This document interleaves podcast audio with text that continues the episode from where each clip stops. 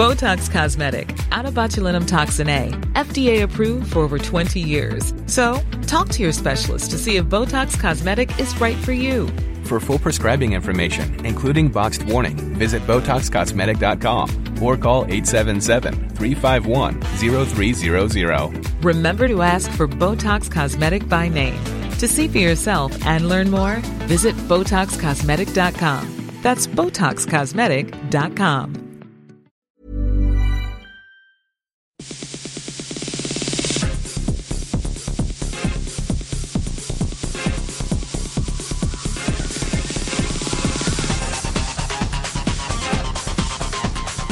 Hello and welcome to Extra Time, our web only sports program from Radio New Zealand Sport.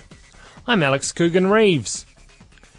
In the program this week, we reflect on the tragic death of Australian cricketer Phil Hughes and look back at Lydia Ko's big win. We also preview the Black Sticks Champions Trophy campaign, look at the future of the National Basketball League and the Football Ferns European Tour. The cricketing world is in shock following the death of the Australian batsman Philip Hughes after he was struck by a bouncer in a domestic match in Sydney. Hughes was knocked unconscious by the delivery that hit him at the base of his skull while batting for South Australia on Tuesday and died in hospital two days later. The Australian captain Michael Clarke was close with the 25 year old and remained by his side for much of his final days. An emotional Clarke read a statement from Hughes' family at the hospital. We're devastated by the loss of our much loved son and brother Philip. It's been a very difficult few days. We appreciate all the support we have received from family, friends, players, Cricket Australia, and the general public. Cricket was Philip's life, and we as a family shared that love of the game with him.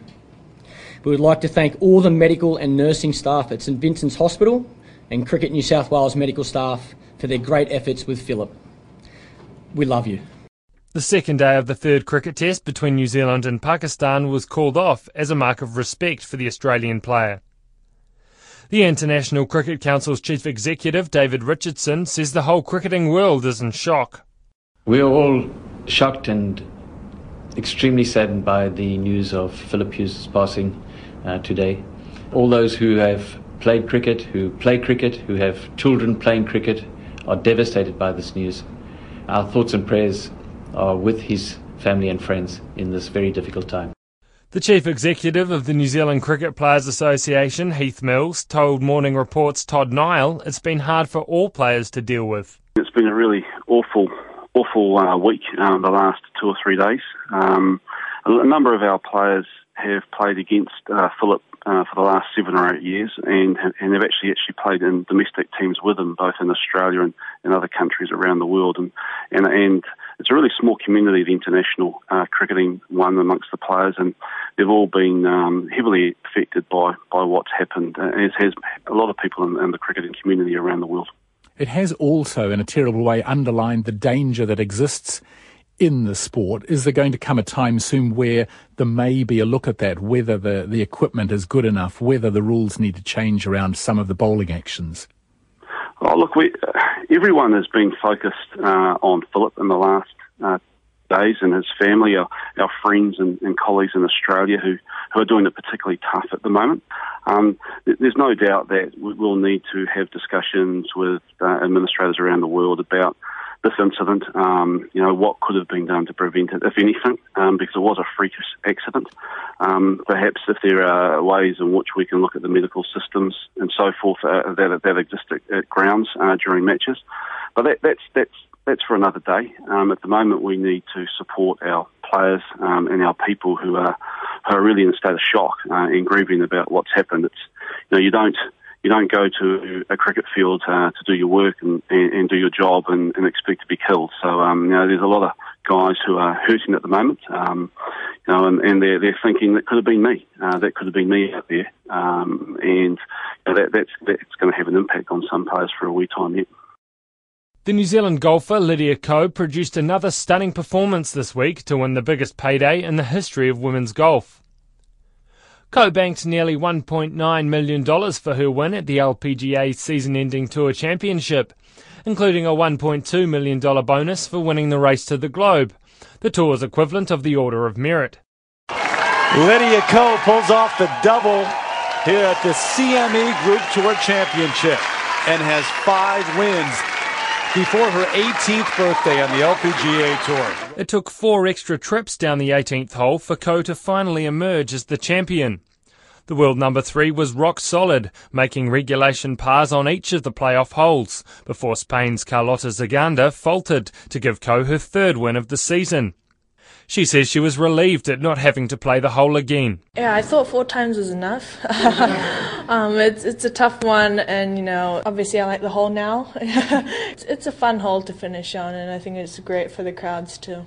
Ko had some of the pressure lifted before the playoff began, when she was told by her coach David Leadbetter she'd already secured the race to the Globe title and the more than $1.2 million bonus that comes with it. However, Leadbetter says the 17 year old didn't let the news of her increased fortunes disturb her focus heading into the deciding holes. she just said, Really? so that was it. It was not like, you know, she didn't do cartwheels or anything, you know. I mean, she's, uh, you know, she keeps her emotions in check, does young Lydia, and, uh, you know, that's obviously going to hold her in good stead for the future. And I mean, what a, what a tremendous year she's had, and to wrap it up like this is uh, incredible, really. Ko's success is set to continue benefiting the sport in New Zealand. The New Zealand Golf High Performance Manager Greg Thorpe says she's brought the game back into the limelight. She's given us a profile quite like something we haven't had for a while. I mean, it's you know, quite some time since um, Michael Campbell's major success, and we'd liken this year to that. Um, you know, she's driving interest across the board. Um, that's both men's and women's golf. For Ko, the challenge is now to back up from a debut season which exceeded all her initial expectations. She's been named LPGA Rookie of the Year, won nearly $4 million on the course, and is up to number three in the world rankings. Ko admits she set the bar high for herself. It's going to be tough, yeah. No, I think I played pretty awesome this year, and I've had like 14 top tens and you know three wins. It's a year that I would have never thought that I would have, and you know, it's it's a hard year to top off, and you know, just playing consistently is my goal for my whole career. I spoke to Ko's coach, David Leadbetter, who says the playoff win was an impressive performance. We we all know that she's got nerves of steel, and uh, she really, uh, I mean, uh, I was so impressed with her really when it came down the stretch there. I mean, she, you know, she had a two-shot lead really with a few holes to play, and the the other two girls, uh, you know, made a couple of birdies, so they, uh, you know, obviously caught up with her, and so she she finished, you know, she finished well. Um, she was always a little worried about the 16th hole, the par three, which is sort of nemesis hole, but she managed to par that one, and uh, so and played 18 very well. And so, I mean, in the playoff, I mean, she just basically, I mean, she, she it was very interesting as much that we we looked at her yardages. I mean, she hit, I think she had 168, 169 four times into the into the 18th green there, and so I mean, you know, she was laying the driver on the blanket. So she drove the ball really well there. In fact, it was the, her best ball striking day today. Uh, we did a little work on the tee last night and got a re- got a feeling to, uh, to release the club a little bit more, and so and she really felt good about it, and she hit the, hit the ball great. I mean, she, uh, you know, we we figured she had to. We had a little, we had sort of joked about it because I, I asked her, "What do you think you got to shoot tomorrow to win?" This was last night, and uh, she said, "Well, 68." I said, "I think you need 67." Well, as it turned out, you know, obviously we were both right because 67 she would have won outright. 68 she got in the playoff and, and won it. But I mean, very very impressive. And uh, you know the uh, Carlota Ciganda had a chance there. She missed a five footer there. Uh, I think what, third go round, I think it was. Um, and really, she sort of let. Uh, you know, she she let her in there, and so uh, she let Lydia in. And the fact is that obviously, unfortunately, uh, Carlota had a poor poor second the final time around, and uh, you know, Lydia, uh, I think she she had that putt about four times a day, that from the right side of the green. So no, very impressive. I mean, it was. Uh, I mean, she. Uh, she we, we said at the beginning of the day that listen, just go out there and look. You've had a great year, no matter what. But just go out there and free flow it, and so and that's really what she did. And so I don't think she really even thought about it. I mean, not that she mentioned it anyway, but I mean, obviously when it came down to it, you know, obviously the, when she finished on the final green, and let her know that hey, you've won the million because Stacey Lewis um, uh, didn't finish high enough enough in the field. So uh, she won that, and I think you know it freed her up really to go in the playoff, and uh, uh, and well, the rest is history, as they say. What was her reaction when you told her and she found out that she'd she'd won obviously that uh, million dollar bonus? she just said, "Really?" so that was it. It was not like you know she didn't do cartwheels or anything. You know, I mean, she's uh, you know she keeps her emotions in check, does young Lydia, and so. Uh, she, uh, you know, she took it very, very calmly and just ma- very matter of factly, really. And so uh, she, uh, I mean, she's she's a really, you know, uh, an amazing young character. You know, she's got just an ice, icy temperament, and uh, you know that's obviously going to hold her in good stead for the future. And I mean, what a, what a tremendous year she's had, and to wrap it up like this is uh, incredible, really. Just in terms of her game, what sort of uh, development have have you seen in the twelve months now that you've been working with her, um, and how much can she improve? Well, look, I mean, look, she's had a tremendous year, and obviously we we were very much. I mean, it's actually a year tomorrow that we started working with her. I mean, she came to see us right after this tournament last year.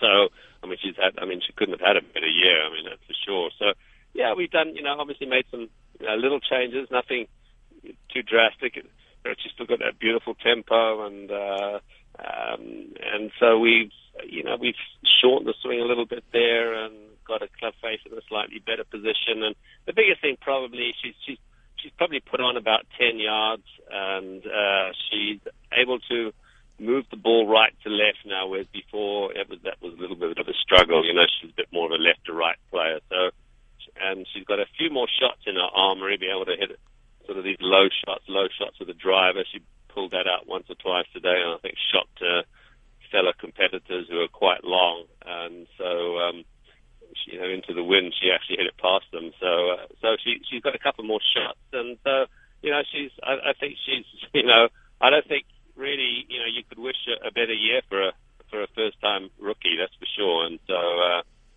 um, you know, hopefully, obviously, she set the benchmark now, and that's a case of sort of uh, keeping on this track. And she's she's very happy with the new caddy. I mean, uh, you know, she she's obviously gone through them this year trying to find the right guy, but she's very happy with Jason, and so you know everything seems to be going well. I know she's going to be taking a month off, coming back to New Zealand, playing playing the New Zealand Open, I believe, which uh, she's excited about. So, uh, um, so I, uh, you know, she's uh, needs to take a little break now because um, um, I'm not sure the New Zealand Open's early next year, I believe, but I mean she you know, she deserves a, a, a break, you know, because say she's had a couple of little niggly injuries with her wrist and so on, which seems to be okay at the moment. But uh, it's important for her going forward, and this is the thing we try to stress, you know, with her and the parents that she's got to pace herself. You know, you can't keep up a, uh, you know, you've got to you've really got to recharge the batteries every so often. So as much as she loves playing to practice, then sometimes it's just good to put clubs away and just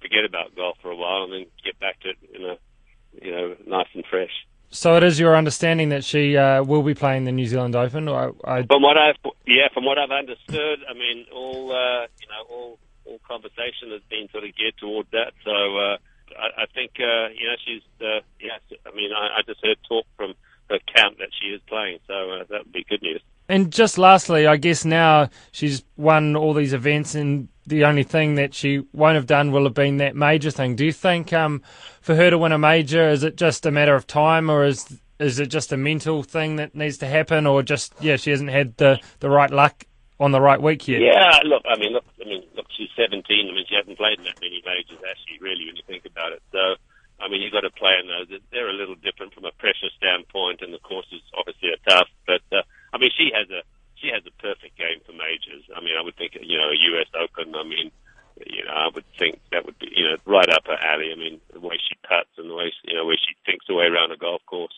Uh, I've seen the golf course they're playing next year in uh, Pennsylvania, and it should suit her down to the ground. So I think, yeah, you know, there's really no courses that do not suit Lydia. I mean, as straight as she hits it, and I mean, she's obviously not the longest out there, but the way she hits the hybrids, I mean, she hits the hybrids closer than most of the girls hit their hit their sort of six and seven iron. So, um, uh, you know, I, I think it's just really a matter of time. And uh, I mean, as I say, being 17, uh, you know, I wouldn't wouldn't be at all surprised if she didn't win a major next year. Sticking with golf, the New Zealand PGA Championships will relaunch this week following a two year hiatus.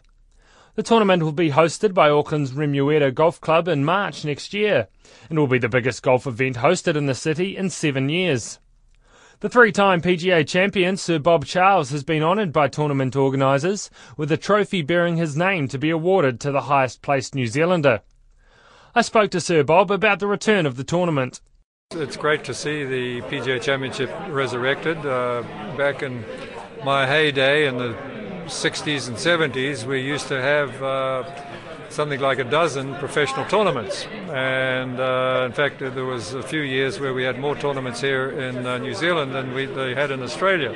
As a result, we had a lot of the great Australians coming over here to play, uh, like uh, Peter Thomson and Kel Nagle.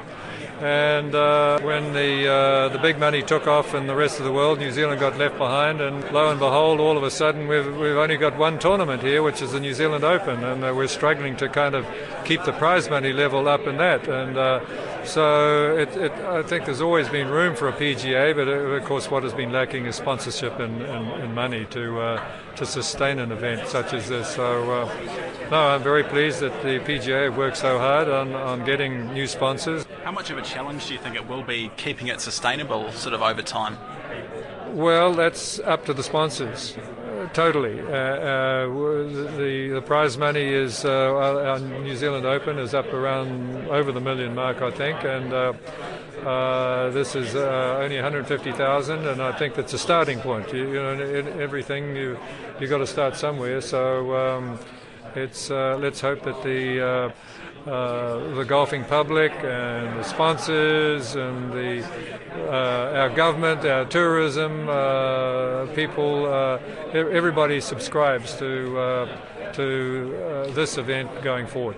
And you must be pretty pleased to look at the shape of the way, way New Zealand professionals are going at the moment. I mean, it's probably the best situation it's been in the last 10 years or so with Lydia, and then also the men. Um, having uh, three on the PGA Tour this year in the US? Uh, well, yes, yes, no, they're uh, they're doing pretty good. With um, uh, we'd like to see uh, a few more of the men winning on the uh, international scene. Uh, of course, the the ultimate is, is the majors, and uh, you know, there's only Michael Campbell and I have managed to win majors, and uh, of course that's that's something which Lydia has got to aim for now is, is winning majors, and um, no, we've got got an abundance of, of talent out there, and but we need we need more winners. There's a lot of talk around Lydia and whether she'll be coming back for the New Zealand Women's Open at the start of next year. Do you feel that that would be pretty special for her to come back. How important well, is it for her to come back, do you think? Yeah, it, it would be. We'd love to see her come back, but her priorities are the LPGA uh, tour in the United States, and um, I had was in the same situations during my career as you, you like to support your, your home events, but if there's a a, a major conflicting event uh, in the United States where, where uh, she's playing now and where I played for, for a number of years, uh, you know, the big events, they take priority. Uh, but I fortunately, uh, because of the timing of the New Zealand Open, it was the off season, and of course I was able to come back here and, uh, and play in our New Zealand events, which I, I, did try to support as best, best I could. That's the New Zealand golfing great, Sir Bob Charles. The national women's hockey team begin their Champions Trophy campaign on Sunday in Argentina against Japan. The new look Blacksticks also face China and world number ones the Netherlands in their pool at the eight team tournament, which comes on the back of an extraordinarily long year. And with an average age of just 23 in the new look squad, only the captain Anita Punt and the versatile Stacey Michelsen and Sam Charlton have more than 100 caps. The side's currently missing the likes of midfielder Kayla Whitelock, strikers Katie Glynn and Gemma Flynn, as well as the retired Krystal Forgesson and Bianca Russell. Richard Wayne spoke with Anita Punt, who at 26 admits she feels like an old lady in the young squad. But Punt says despite their inexperience, the mood in the camp's good. Uh, you know, it's going pretty well. We um, had a couple of games when we were in um, San Luis and against Argentina. It didn't go too great, but we've definitely learnt a lot you know, we've had another few days training and I think it's going pretty well. We're getting a lot of good combinations going. So it'll be good to put what we've learnt into action. Because that's going to be the big challenge, isn't it, with your inexperienced squad, is, is stuff like combinations and, and sort of learning, isn't it?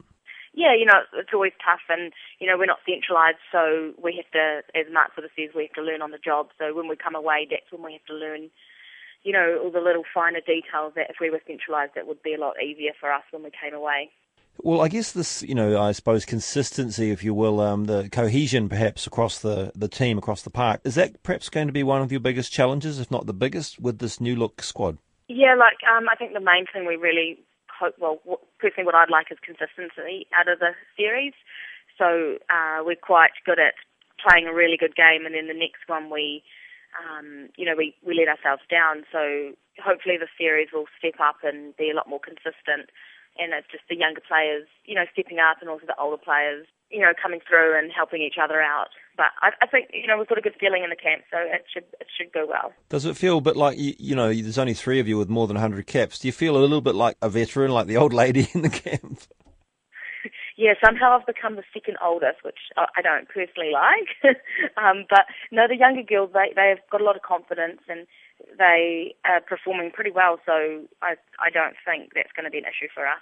Where do you think are the biggest sort of improvements you need to make to, to go the furthest you can in the Champions Trophy will be? Will it be in defence, um, attack, or, or what? Um, for us, it's just uh, like we need to work, keep working on our basics. So obviously, if you don't track the ball well, you're going to be under pressure, like uh, to do a skill or to pass the ball to someone else, and also just leading off each other. We're doing a lot of um, structure work at our trainings that we can, you know, we'll just work there together when we're going forward and coming out of defence. Um, but all over the park, you have to be good to win games. I guess uh, Japan's pretty much a must-win in the pool, and perhaps even the China game. Is are you pinpointing those two games as opposed to the world number one Netherlands? Yeah, so today we did some scouting on Japan, well, because obviously they're our first team, and but we're, we're still going to scout um, Holland. There's you know there's weaknesses that we can exploit with them. Obviously, that, that's going to be the toughest game, but um, you know, you can't, you don't go into a game thinking you're going to lose. So we'll put everything into it, even though you know people have written us off. Well, the, I mean, the Black Sticks have done some pretty decent things over the last few years. What would be a good result for you guys at the Champions Trophy this time? You know, top four would be awesome, um, but yeah, we don't want to come. We'd like to come be playing at least for the fifth and sixth game. Uh, but obviously, you don't you don't go into tournament wanting to lose, so we'll be pushing for our semi-final spots. And if you get there, I guess it's all on, isn't it? Once you get to the knockout stages of, of any sort of tournament. Yeah, exactly. That's quarterfinals, so uh, you, the crossover game, you actually only have to win one game to go into the semis. So, you know, if we don't do so well, uh, obviously we will cross with a harder team. Uh, the other pool's pretty tough, so on like the crossover game will be one of the toughest. Wow. And how are you and the, I suppose, the more experienced players who've been playing most of these uh, games across the season? It's something like 40 tests this year. I mean, how are you, how are you holding up? How are the fatigue levels?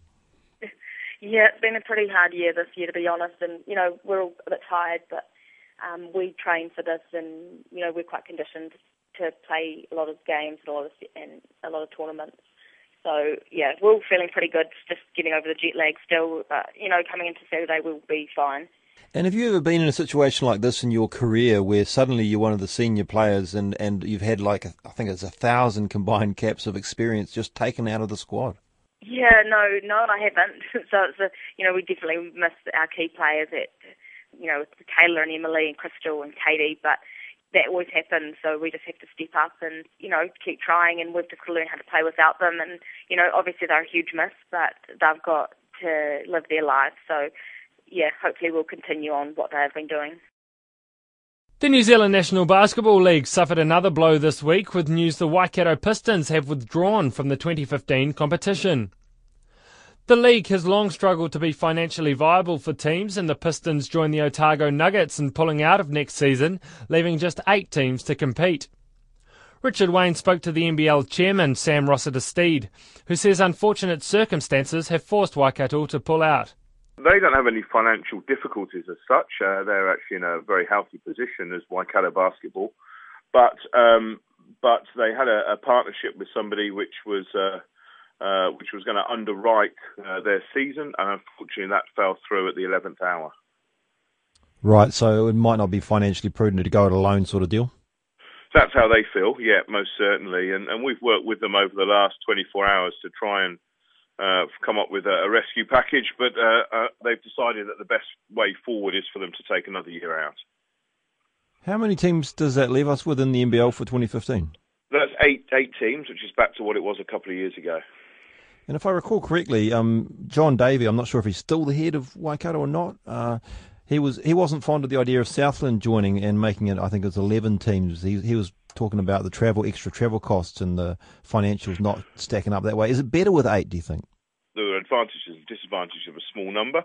Um, it, it, it, obviously uh, you would think it would increase the, the playing standard, although there's not much too wrong on that score. Um, uh, but it, it, would push our standards even even higher with a, a smaller pool of players. Is um, I mean, we talked about this when Otago pulled out recently, didn't we? So, And this is obviously the second team now. Um, I mean, is there some tweaking of the model that can, you know, sustain a larger league, or do you reckon maybe eight's the way to go? Well, the um, I mean, there, there, are two very different financial situations there. With um, I say with Otago, that, that they have issues at Basketball Otago, um, and the knock-on effect of that has been that the Nuggets have had to withdraw. Uh, the situation with Waikato is that the although um, the association's in a healthy position, um, um, they had um, a, a, disappointing uh, bit of news, uh, whereas their their new partner, who they were very confident uh, um, uh, of working with, has unfortunately had a change of circumstance. So I'm not sure that the model is necessarily flawed, but it's up to each team how they how they fund uh, their basketball and how they, they they fund their involvement in the league. Um, and of course, every team has a completely different business model. There's no sort of one template. Is there a case for some sort of uh, more involvement, um, or you know, I don't know, financial, but certainly um, some sort of something for the parent body to get more involved with to make it easier for these franchises?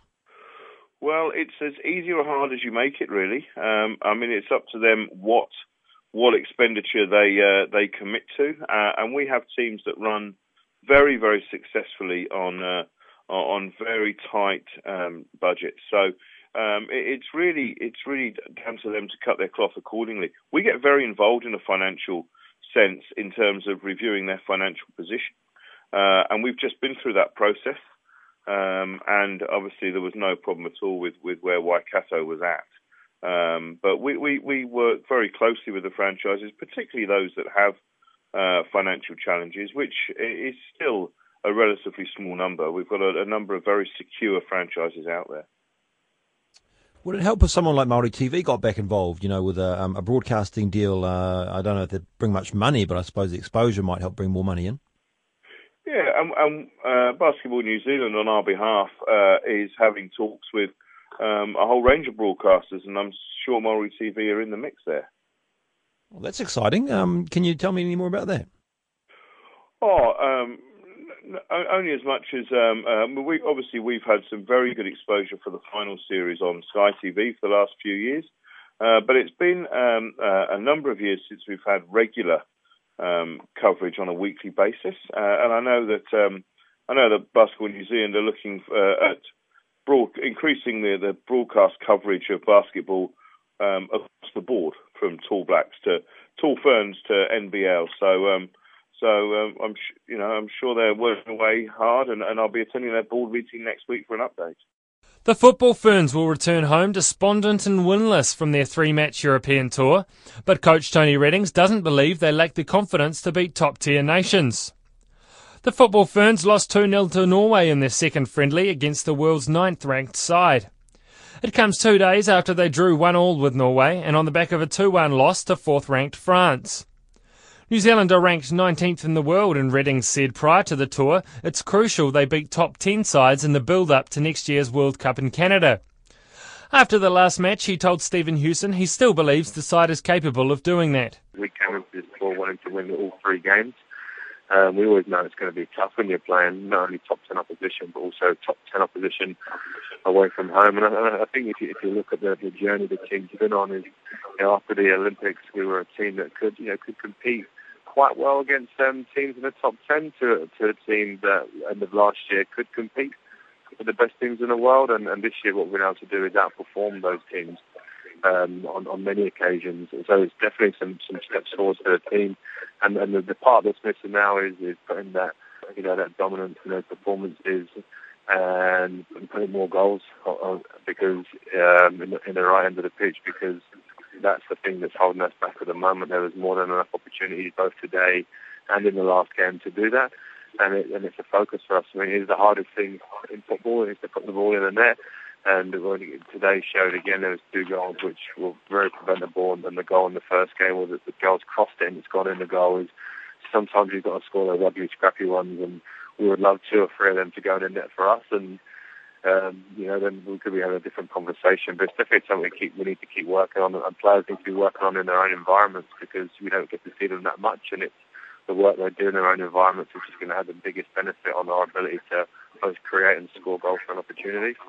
How difficult, though, is it until you get that confidence of beating those teams to actually aid your World Cup efforts if, you, if, if there's not a sense of belief that you can beat those top nations?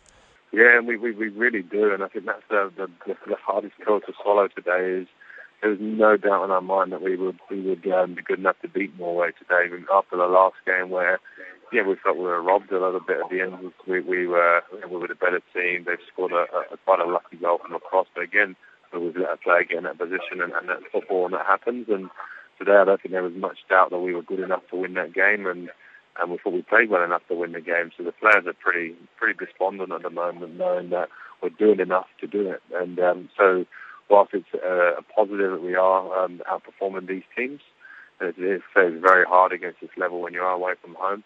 There is still you know, the aspect that we that we need to nail, and that's turning these performances into results. And it's something we do need to learn in the next six months. Do you sense then that there is possibly a lack of self belief that it can be done? I don't. I don't think so. I think when you look at the performances, it's really hard to break down these teams. I mean, they're in the top teams in the world for a reason. That's because you know defensively they're organised and we're, we're doing enough to win to win these games, and we've had that this year so far against the top ten. We played DPR Korea in the year, and we're completely dominant in that game, but didn't get the result. Um, you know, we played against Brazil and Auckland again, should have won the game, but didn't.